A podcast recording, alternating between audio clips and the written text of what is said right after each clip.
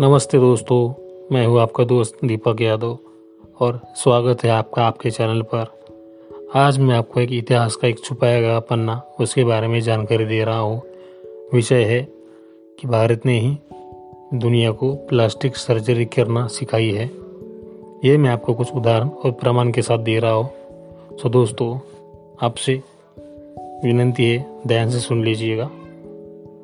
चलिए तो फिर सुन लेते हैं प्लास्टिक सर्जरी। जो आज की सर्जरी की दुनिया में आधुनिकतम विद्या है, इसका आविष्कार भारत में ही हुआ था। सर्जरी का आविष्कार तो हुआ ही है। प्लास्टिक सर्जरी का आविष्कार भी यहाँ ही हुआ है। प्लास्टिक सर्जरी में कहीं की त्वचा को काट के कहीं लगा देना और उसको इस तरीके से लगा देना कि बिल्कुल पता न चले।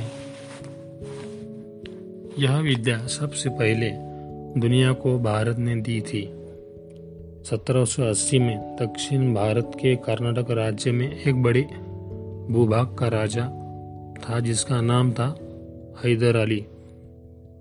1780 से चौरासी के बीच में अंग्रेज़ों ने हैदर अली के ऊपर कई बार हमले किए और एक हमले का ज़िक्र एक अंग्रेज़ की डायरी में हमें आज भी मिलता है।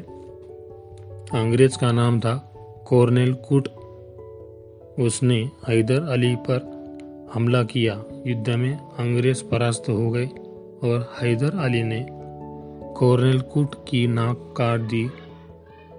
कॉर्नेल कुट अपनी डायरी में लिखता है कि मैं पराजित हो गया। सैनिकों ने मुझे बंदी बना लिया। फिर मुझे हैदर अली के पास ले गए और उन्होंने मेरा नाक काट दिया।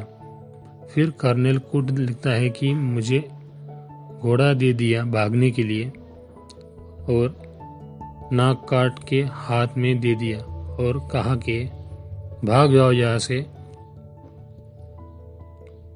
तो फिर मैं घोड़े पे बैठ भागा। भागते भागते बेलगांव में आ गया। बेलगांव में एक वैद्य ने मुझे देखा और पूछा, मेरे नाक को क्या हो गया? कैसे कट गई है? तो फिर मैंने मतलब कूट ने कर्नल कूट ने झूठ बोला कि किसी पत्थर ने मार दिया है, गिर गया है, लग गया है। तो वैद्य ने बोला, यह पत्थर की मार नहीं हो सकती। यह मार तो तलवार या किसी धातु की हो सकती है। कट चुके हैं। वैद्य ने बोला, मैं वैद्य हूँ, मैं जानता हूँ। तो मैंने वैद्य से सच बोला कि मेरी नाक काटी गई है। वैद्य ने पूछा, किसने काटी? है मैंने बोला, तुम्हारे राजा ने काटी है। वैद्य ने पूछा, क्यों काटी है? तो मैंने बोला कि मैंने उन पर हमला किया था, इसलिए काटी। फिर वैद्य बोला कि तुम यह कटी हुई नाक लेके क्या करोगे? इंग्लैंड जाओगे? तो कैप्टन कुक ने बोला, इच्छा तो नहीं है, फिर तुम्हें जाना पड़ेगा ना? यह सब सुन के वो दयालु वैद्य कहता है कि मैं तुम्हारी नाक जोड़ सकता हूँ, अगर तुम चाहो तो। तो फिर कॉर्नल कुट को पहले विश्वास नहीं हुआ था। तो कोई पर्याय भी उपलब्ध नहीं था। फिर कर्नल कुट ने बोला, ठीक है, जोड़ दो। तो वैद्य ने कहा तो फिर तुमको मेरे घर चलना होगा। वैद्य उसको अपने घर ले गया। उपचार करने मतलब ऑपरेशन करना शुरू कर दिया। इस ऑपरेशन का उस अंग्रेज़ी अफसर जो कर्नल कुट है, उसने लगभग तीस पन्नों में वर्णन किया है। ऑपरेशन सफलतापूर्वक संपन्न हो गया और उसकी नाक भी जुड़ गई। वैद्य जी ने उसको एक लेप दे दिया, बना के और कहा कि यह लेप ले जाओ और रोज सुबह शाम लगाते रहना अपने नाक पर।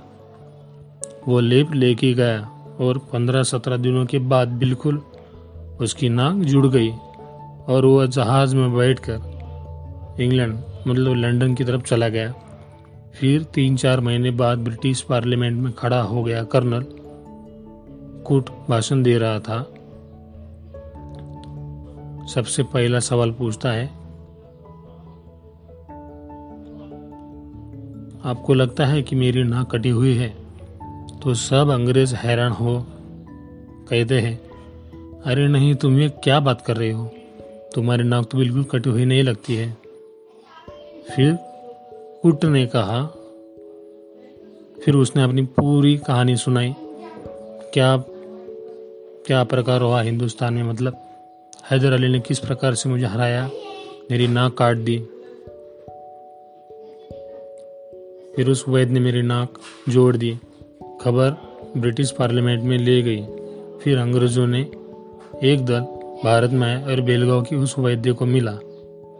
तो उस वैद्य ने अंग्रेज़ों को बताया यह एक काम तो भारत के लगभग हर गाँव में होता है।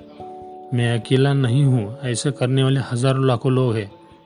तो अंग्रेज़ों को हैरानी हुई कि कौन सिखाता है आपको? तो वैद्य जी ने कहा, हमारे इसके गुरुकुल चलते हैं और गुरुकुल में हमको सिखाया जाता है। फिर अंग्रेज़ों ने उस गुरुकुल में गए, उन्हें एडमिशन लिया। विद्यार्थी के रूप में भर्ती हो गए और सीख लिया।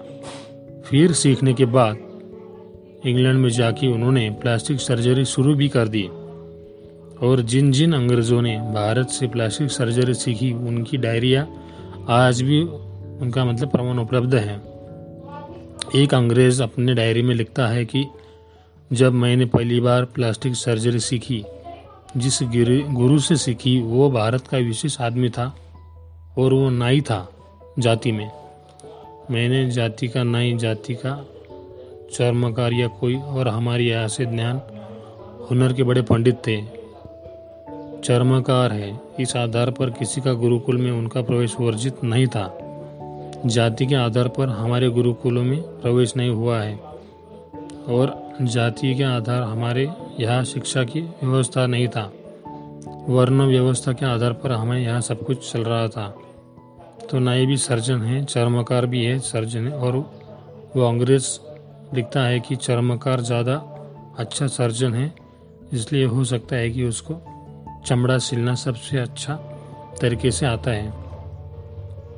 एक अंग्रेज़ लिख रहा है कि मैंने जिस गुरु से सर्जरी सीखी, वो जात जात का नहीं था, और सिखाने के बाद उन्होंने मुझसे एक ऑपरेशन भी करवाया था, उस ऑपरेशन का वर्णन भी उन्होंने किया है।